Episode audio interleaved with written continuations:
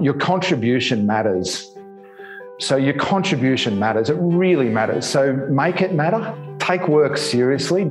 Playing small doesn't help anyone. You know, like the, the bigger you are, and there's enough room in the world for everyone to be at their best. What a place that would look like.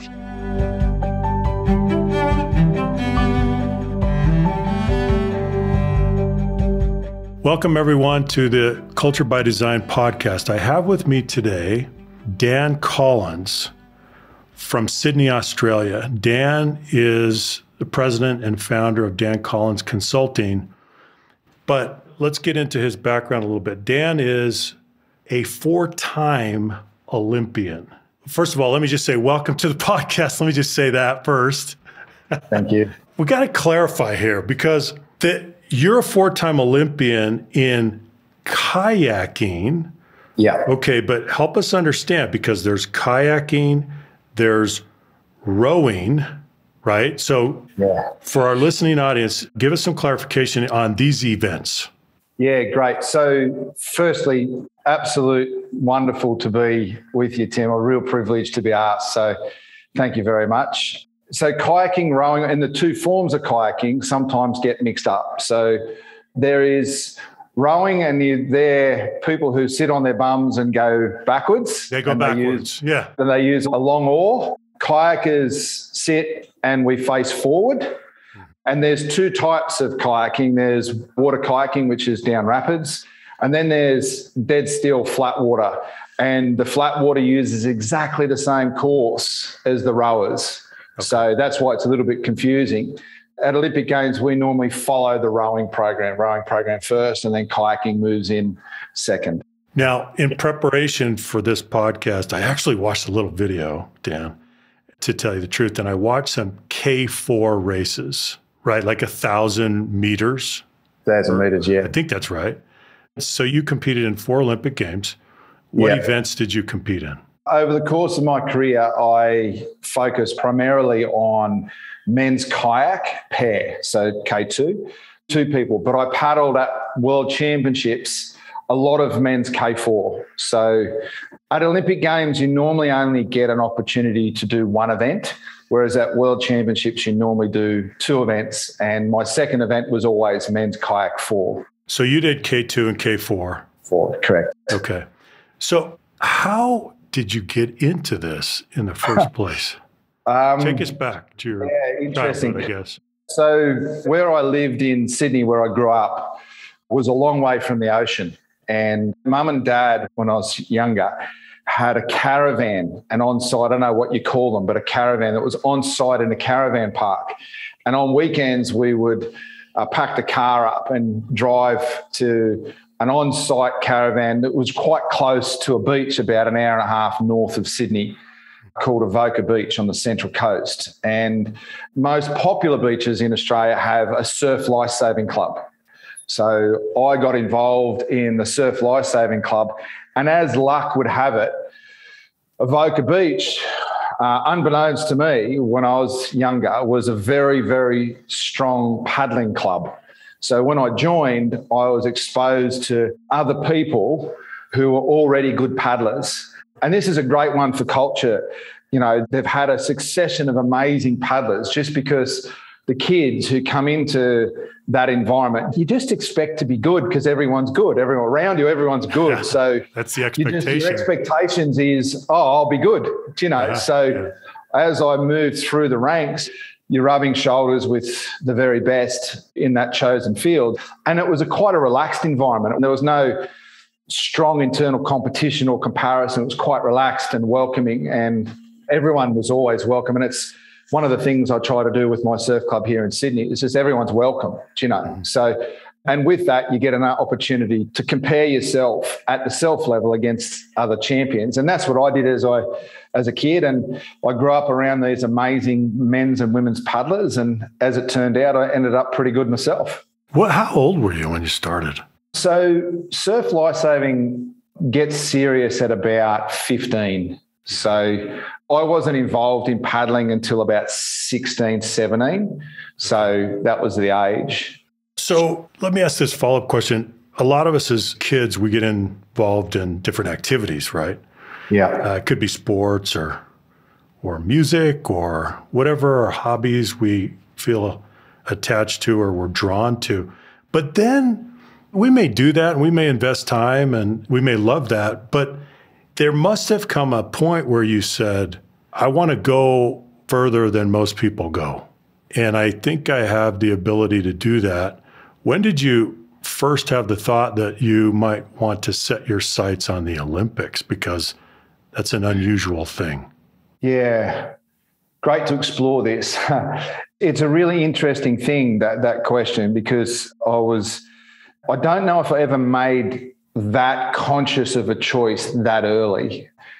And from an aware, personal awareness perspective, Tim, I always knew I wanted to be good at something.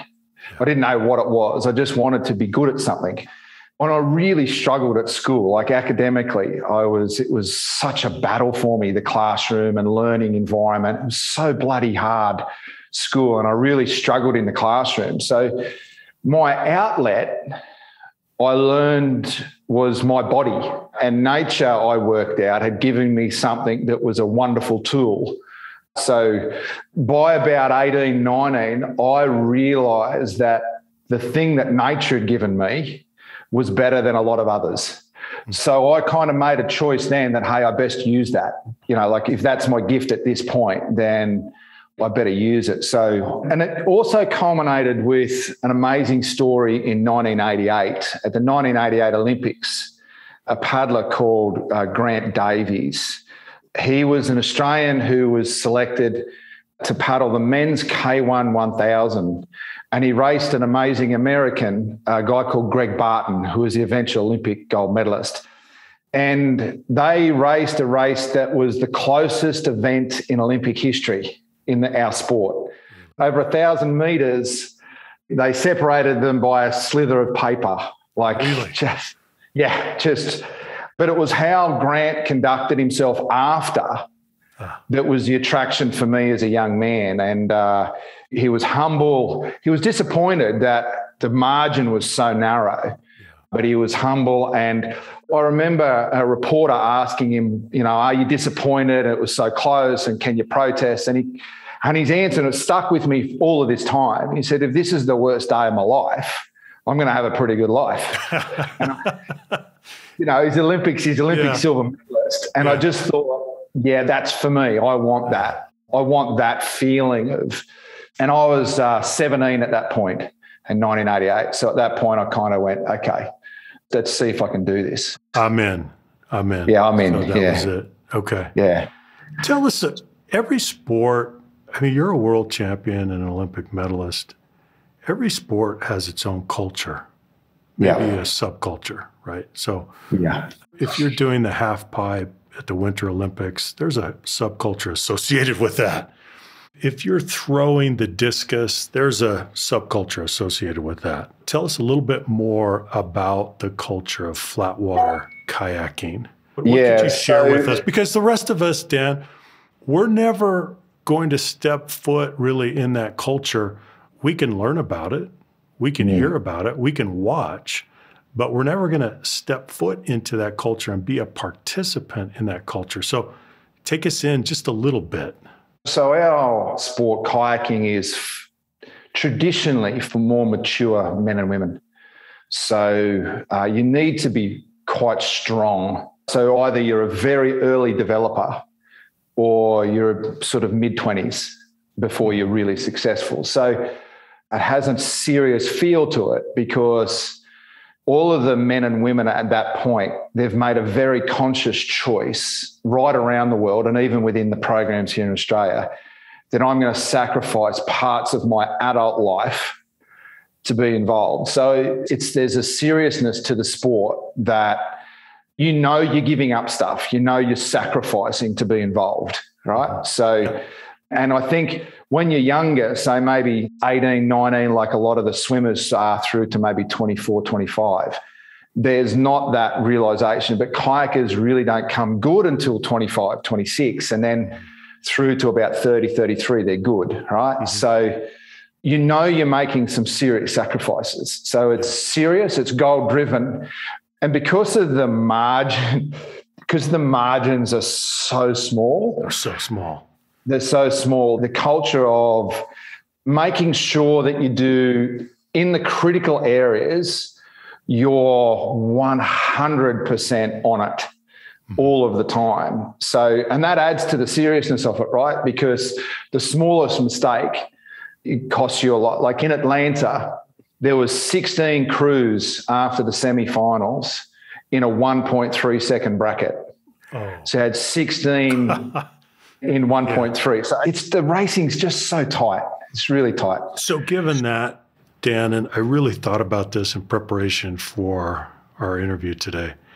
Given the margin that separates the gold from the silver from the bronze and then everybody else yeah the nature of teamwork is different because of the precision the precision is an order of magnitude beyond what most of us will ever experience the interdependence of the crew members whether it's a K2 or a K4 the the way they have to be in sync, it's just beyond what most of us have ever experienced. Let me give you an example. So I played what we call Division One football here in the United States yeah. in college, and there's yeah. 11 people on the team, and we all have our positions and we all have our jobs to do when we have a play.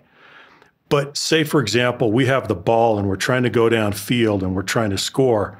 Even if someone on our team misses his block or doesn't do something perfectly, even if two or three people don't do a great job on that play, we can still have a very successful play. We may even score a touchdown. So there's a margin of error there, but you can still be successful. And I guess what I'm seeing here is that with flatwater kayaking, we're talking about a level of precision and interdependence that is beyond what I know, what most people know. So help yeah. us understand. Let's go in, take us into the culture of a team. So mm. you participated in four Olympics and you no doubt you paddled with many different teams. Is every team's culture different? Yes, and it depends on experience. Okay. It depends on where different people are in their journey in relation to. So in 2004, I paddled with a different partner than I did at the previous two Olympics. And uh, it was his first Olympics. So we very much had a culture of needing to learn together uh, really quickly under pressure. So our learning experience were magnified because we needed to get there quickly. We only had 18 months of preparation into Olympic Games in 2004 together. So everything was magnified around how quickly we needed to learn. And that was our key focus learning to be together. The culture of, say, the guy that I went to my to three Olympics with, like Andrew Trim. I remember my father came out on the coaching boat one day with a coach, and I was on my way. We got in the car, and I'm driving back home, and dad was silent. And I said, Dad, are you, are you okay? You know, what's up? And he said, You're so nasty to each other. and I said, What do you mean? And he just said, Like, you just at each other. And I said, No, not really. If Andrew wants something from me, he tells me, and I don't, there's no hang ups about that. And if I want something from him, I tell him. If he's not doing something that I need him to do, I tell him. And it's I don't sugarcoat it. And we've been together long enough and the trust was there. And it was all in the spirit of performance. And that had never been exposed to that brutal truth before mm. spoken in that environment. And if John had something to say to us, our coach, he would just say it. He, there was there's nothing, it was just said. It was, you know, the trust was there. So the trust allowed for an extremely high tolerance for candor. Correct. So, so, you were very candid, but you gave and received that candor, and that was the norm. Yeah. And I think the key here, Tim, is because it was in the spirit of trying to be better together. Right. It was totally focused um, me trying to be my best for my mate, for Trimmy or for the crew, and him doing the same, and John trying to get the best out of us in that moment. And every single moment counts. So every stroke counts. So if it's not quite right, you're quite truthful about what you need for it to be right. So, and it was always received well because it was in the spirit of, for want of a better word, it was the spirit of being of excellence. It was sure. In the endeavor of always trying to get better, but everything was better. And what you notice everything together, like if if I'm a little bit late, he'll notice it. If he's a bit short on his catch, I'll notice it. You know, so and we let each other know those things. So let's take some examples. Given the precise nature of the sport and the nature of the teamwork, you have to sweat the details. And so yeah. if we're watching a race going on, there's a hundred things perhaps that you're paying attention to, but yeah. we don't know it's invisible to us. We don't have trained eyes. We don't mm understand. So give us an example or two of a small thing that could go wrong.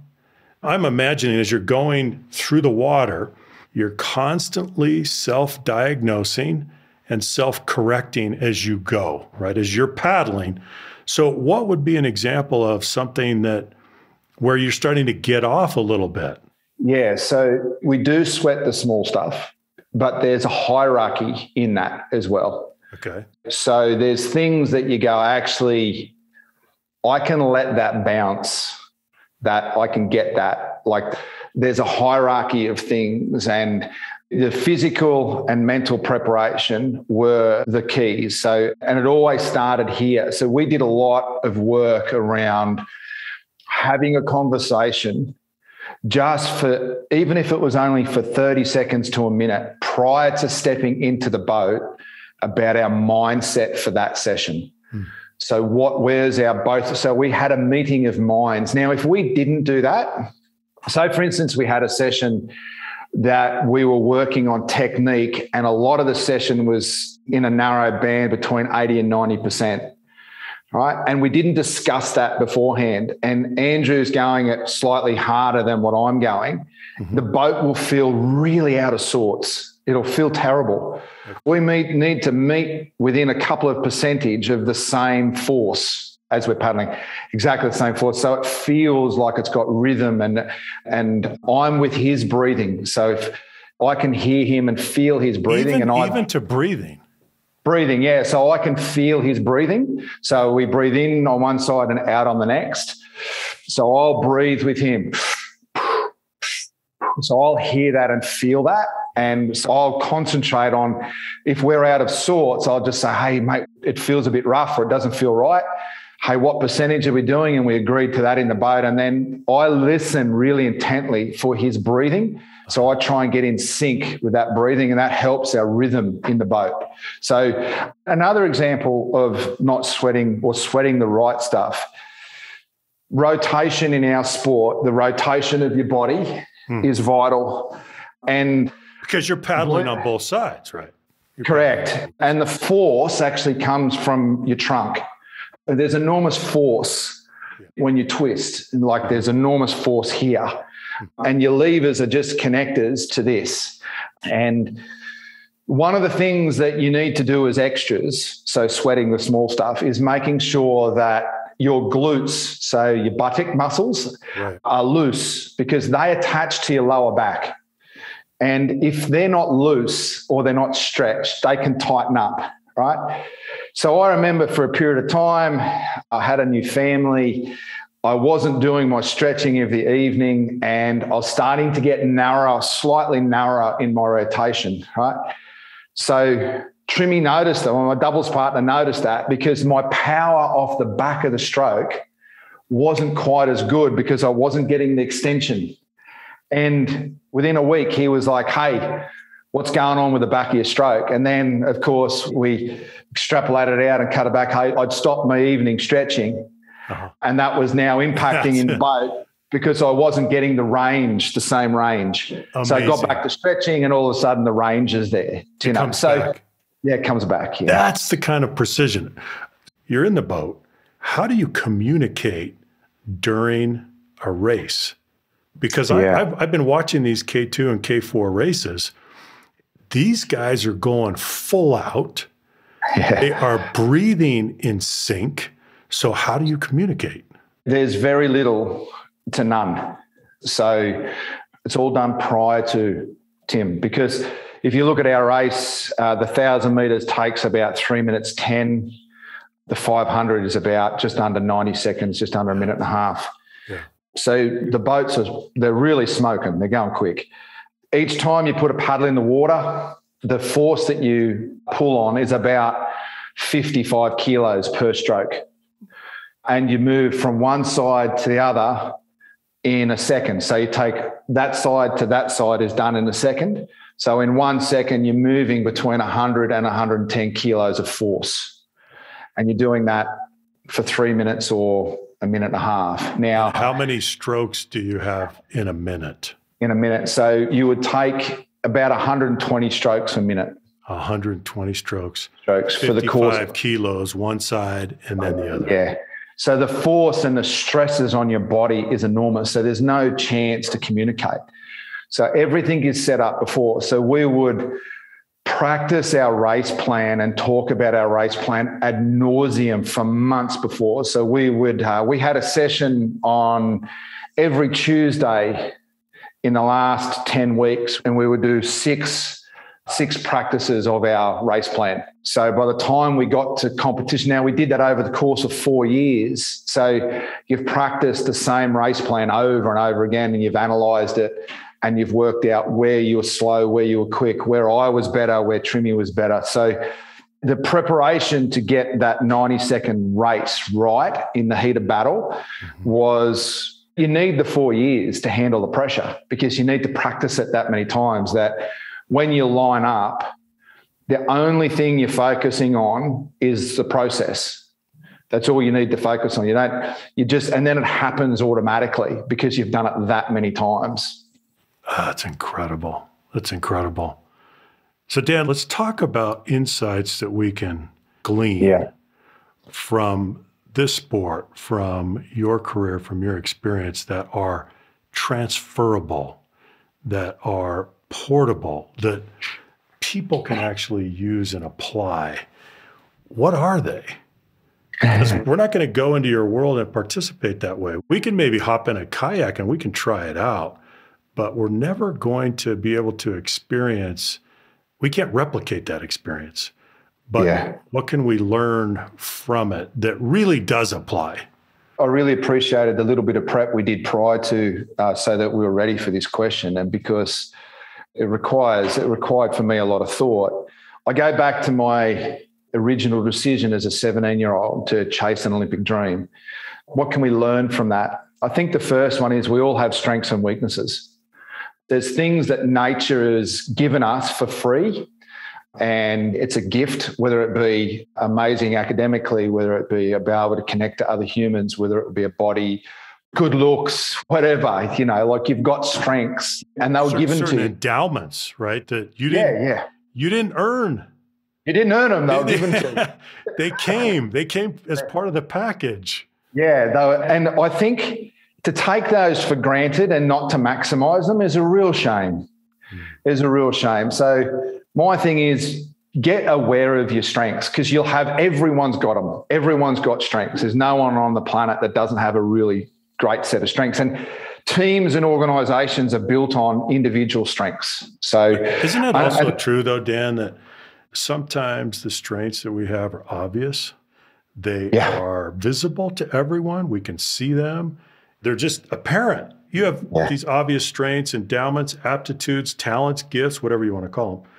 But others are not. You've mm. got to dig for them. You've got to excavate them. You don't even know that you have them. And you're not going to be able to discover them until you dig because yeah. they're not visible. It's like our nature in Australia is um, there's only for a lot of our trees to propagate, there's only one way for them to propagate, which is fire. Right. So our natural state in Australia is drought, fire, rains, and then you have this enormous lush period.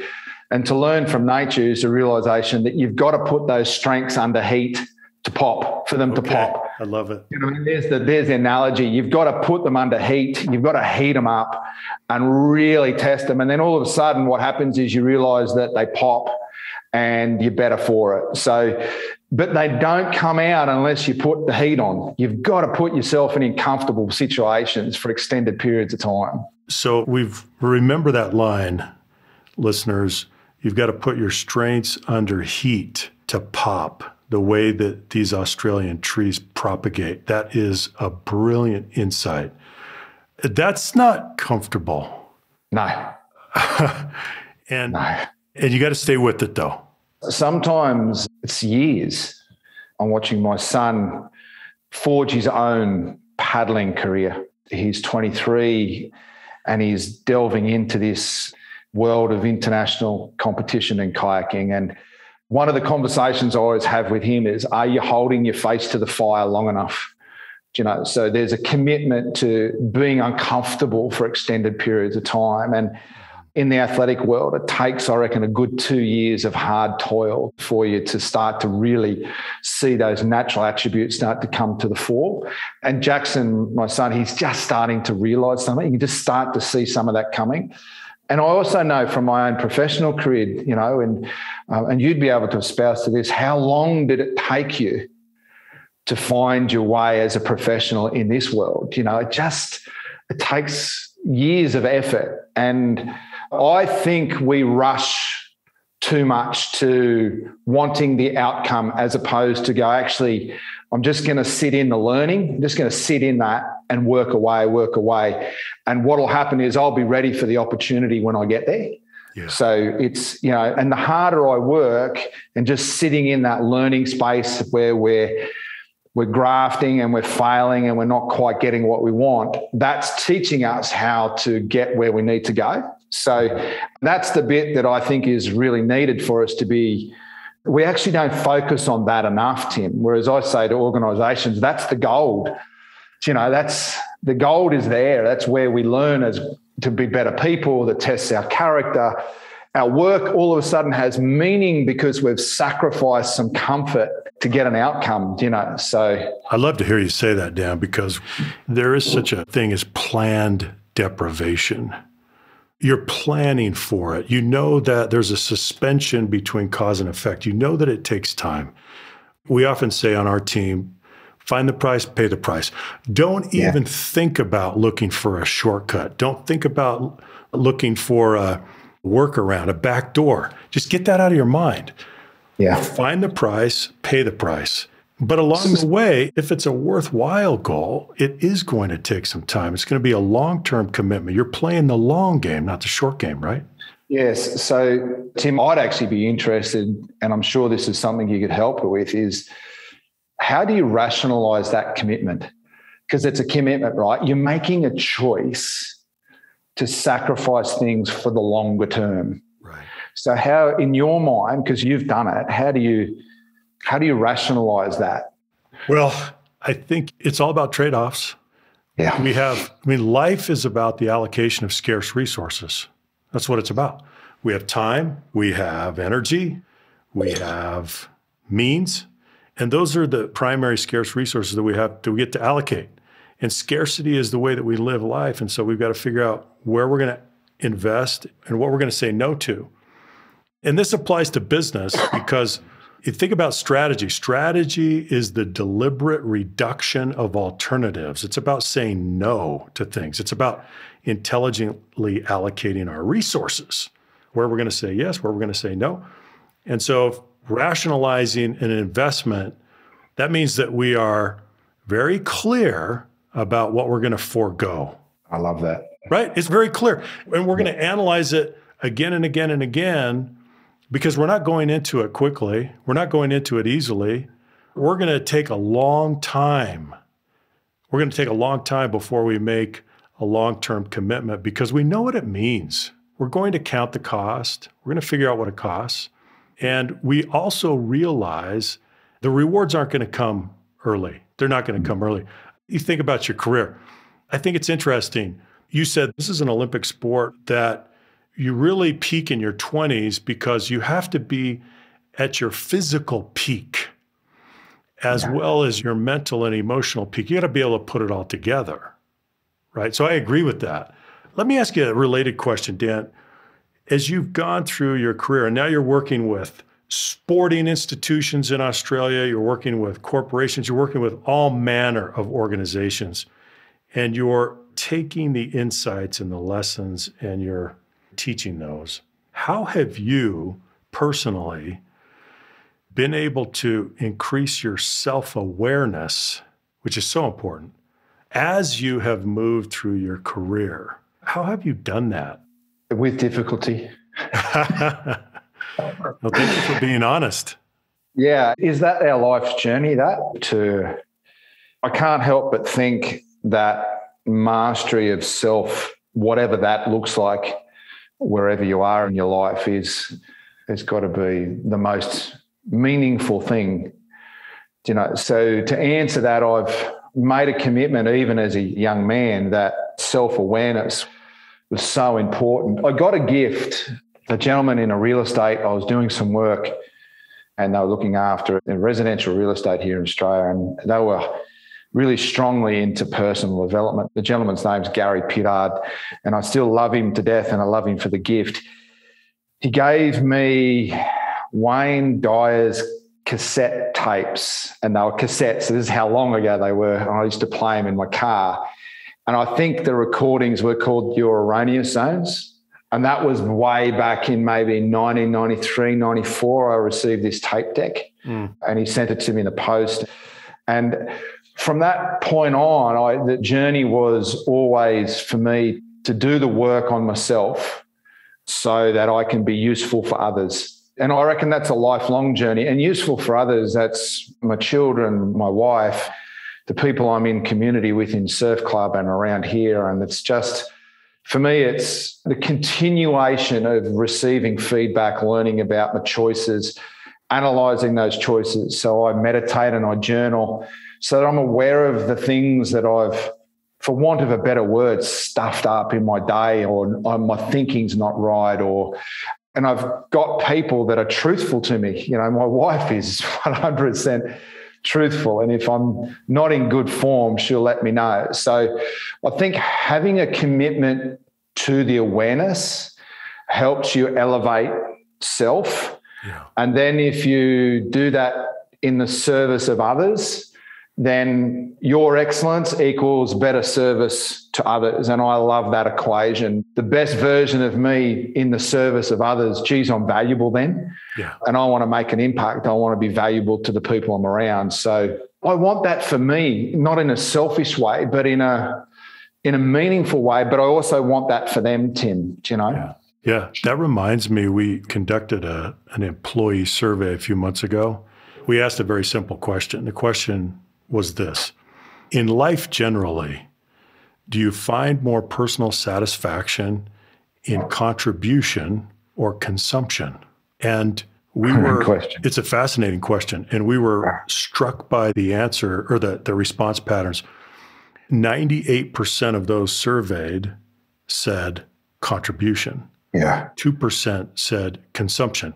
Now, we have to acknowledge that consumption's an important part of life. We we have to live and survive and flourish, but it just shows you the depth of the human need to be able to make a meaningful contribution.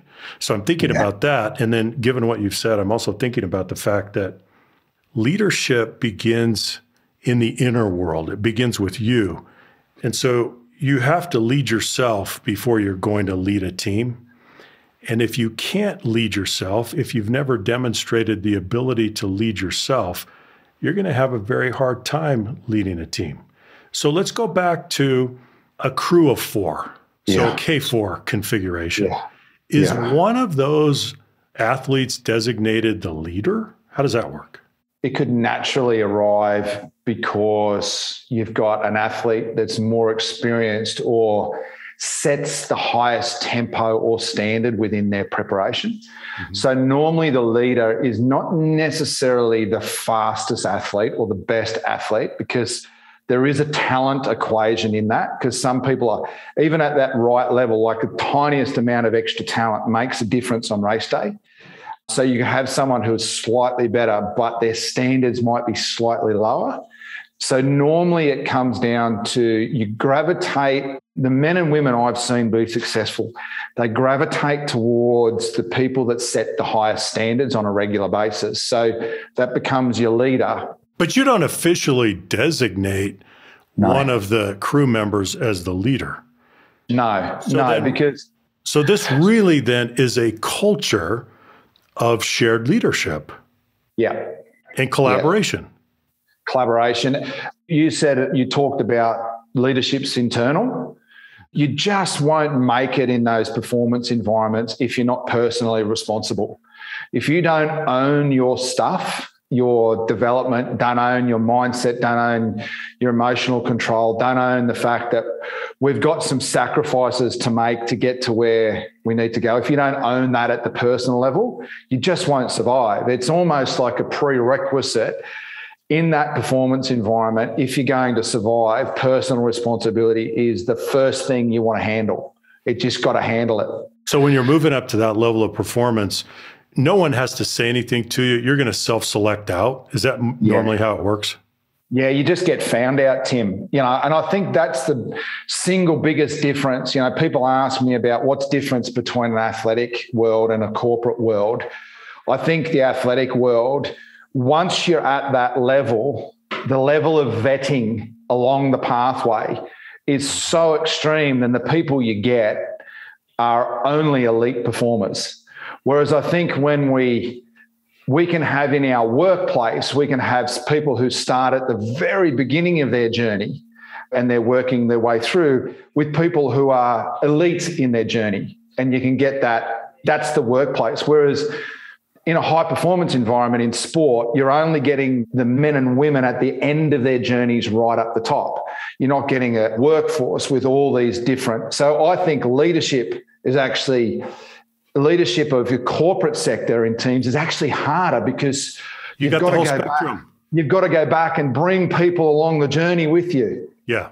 You know, yeah. you've got to teach and coach and coaching such an important thing to help people who are starting their journey here come right up to their best. You know? Let me ask you a question based on that, Dan. So in, sport, when we coach, we don't do it once a year. we don't do it once a quarter. We don't do it once a month. Coaching is continuous. It's a continuous feedback cycle, right? All the time. It's all the it time. Never, it never, never stops. stops. But in the corporate world, we often don't do that. It's one of the biggest mistakes we make in the corporate world, Tim. We don't invest in the concept of continuous coaching, those moments that are everywhere every day to help someone be better, whether it's just a repositioning of behavior or a mindset or a slight skill or connecting people to collaborate and helping them understand how they're going to collaborate together and setting that environment up for success. I, that coaching culture yeah. is so important to long term success. It's so interesting because in the corporate world, a lot of times coaching is formal, it's scheduled, it's scripted, we get all ready for it, and it's infrequent. And, yeah. and those of us, those of us that have come from a sporting background, we kind of look at that and we think, how's that going to work? Yeah. We've been yeah. so deeply socialized and acculturated in an yeah. environment where coaching is informal, it's continuous, it's unscripted, it's unrehearsed, it's the way we live. Yeah. And and yeah. so do do you find yourself really emphasizing that in terms of culture formation? I think we're not there yet in organizations. I think we're starting to get there. We're starting to make the transition, but it's really a transformation in creating this coaching culture that you and I grew up in. Yeah. But it's a little bit astonishing, isn't it? I remember when I took my first corporate job and they said, and you're going to have a performance review at the end of the year. And I thought, what? So what do yeah. I get in the meantime? Yeah. Well, and, and, I, oh, yeah, oh, we don't that. know if you get anything in the meantime. I remember that. And negatively, I thought, crikey, I'm going to be a long way off track yeah, by the time by the that. time. That's right. Because you, know? you need a short feedback cycle Very yeah. short feedback cycle because it's like the fundamental concept, the lean methodology, which is a rapid cycle, test and learn. So you it's it's a rapid cycle. We need the feedback constantly. Okay, so yeah. let me we're getting to the end of our time, Dan, but let me ask you a couple questions. Sure. Who was the best coach you ever had and why? Oh. Maybe there's more than one, but just yeah. pick one and help us understand the impact of that. Why? Why would you pick that coach? Yeah, so, so I, I, would say, firstly, dad, just because he showed me the standards by which you need to live. And that coaching in the family, it still it still goes on. I'm 51 years he's old. He's not done. he's not done. so he's still providing advice and correction. And so I think the parental care that goes into him wanting the best for me. It was, I was never, when I grew up, we didn't have a lot, but geez, I had everything I needed. And that was the love and the care from both mum and dad. So I was really fortunate for that. And it absolutely made up for all the lack of possessions we had. So easily, it was great. So the guy that took us to Olympics was a guy called John Sumegi. And the reason why I think he was an amazing coach because he just consistently reset what best looks like. He was the most demanding of individuals, not in an overbearing way, but just always asking us to step up in our physical preparation in relation to sport. And then I've had some people who have helped emotionally and mentally along the way. Uh, and I think that's they're probably the most important. And I go back to people like Gary Pittard, who invested and was willing to challenge me to be better emotionally and mentally on a regular basis. And I had a work leader, Elizabeth Franks, and, and she consistently challenged the better thought processes. So, what's the best of us now, or what's hey, what's the highest impact we can have? And would always challenge that in a gentle way. So, and would leave you with it didn't give you the answer, would just mm. ask you the question and then mm-hmm. leave you. So you generated that yourself. So, but I think that the common theme throughout is, like you said, it was regular. Or in some instances, it was daily, daily, daily challenging as it was regular. It was always deeply out of love or care, mm-hmm. deeply out of both. It was, and care for me and my best and for what was available to us. So it was deeply centered in that. And lastly, I think it was the truth was always told, if they put it that way. So that's what I'd love to aspire to be for others. And what a gift for leaders, Tim, if we could give that to our the people in corporate sector, if we could help our leaders come from a position where we're constantly setting high standards and we're giving people the safety and security to strive for that and we do it out of care because we want the best for them. Those two combined, if we can help leaders do that for others in an environment, I geez, that's somewhere I'd want to work. I love what you said. Care on the one hand and truth on the other. Yeah. And that combination is everything. It's everything. And as you said, intent matters. The intent with mm. which your coach comes to you the intent of your teammates, the intent of your coworkers. We're going to make mistakes along the way. We will. We'll make mistakes along the way. Culture is fragile, but we can overcome those things if the intent's there, right? Then yeah. I think it's inevitable we make mistakes, isn't it, Tim? If we're if we're pressing into areas emotionally, physically, and from a results perspective that are unknown to us because they're green fields because they're the next standard or the next level, it's inevitable that we won't get it right. So, our relationship with failure when we're pressing hard needs to be healthy.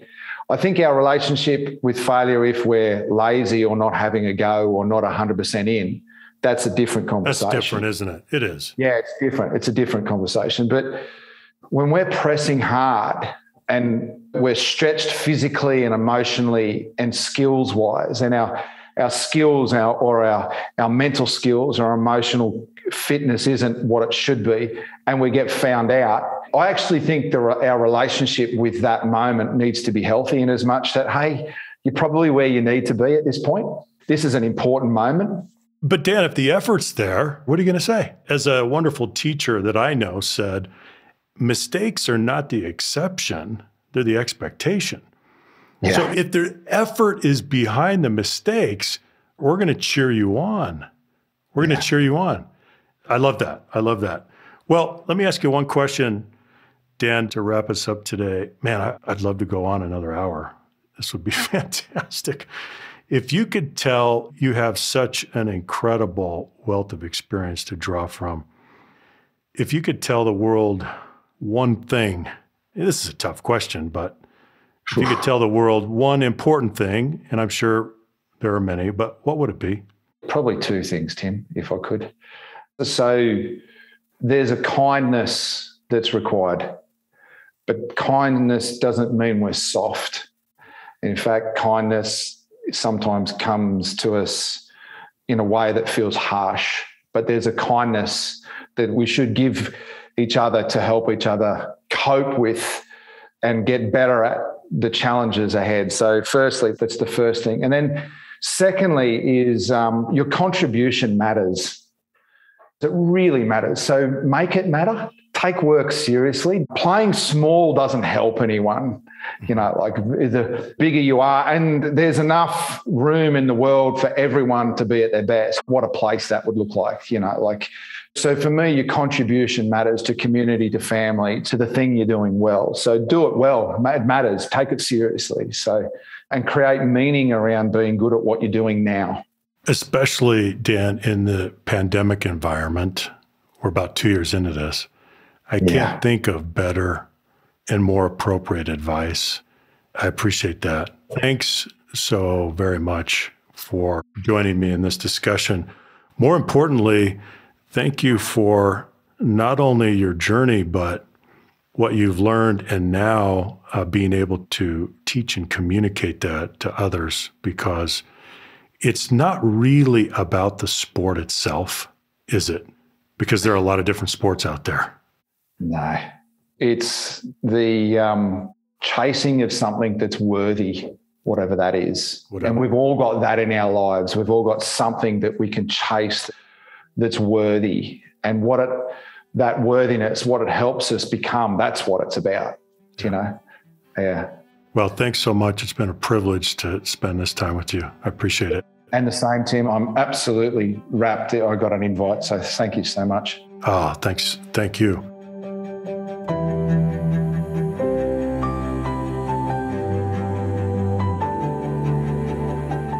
Thanks for joining me today on the Culture by Design podcast.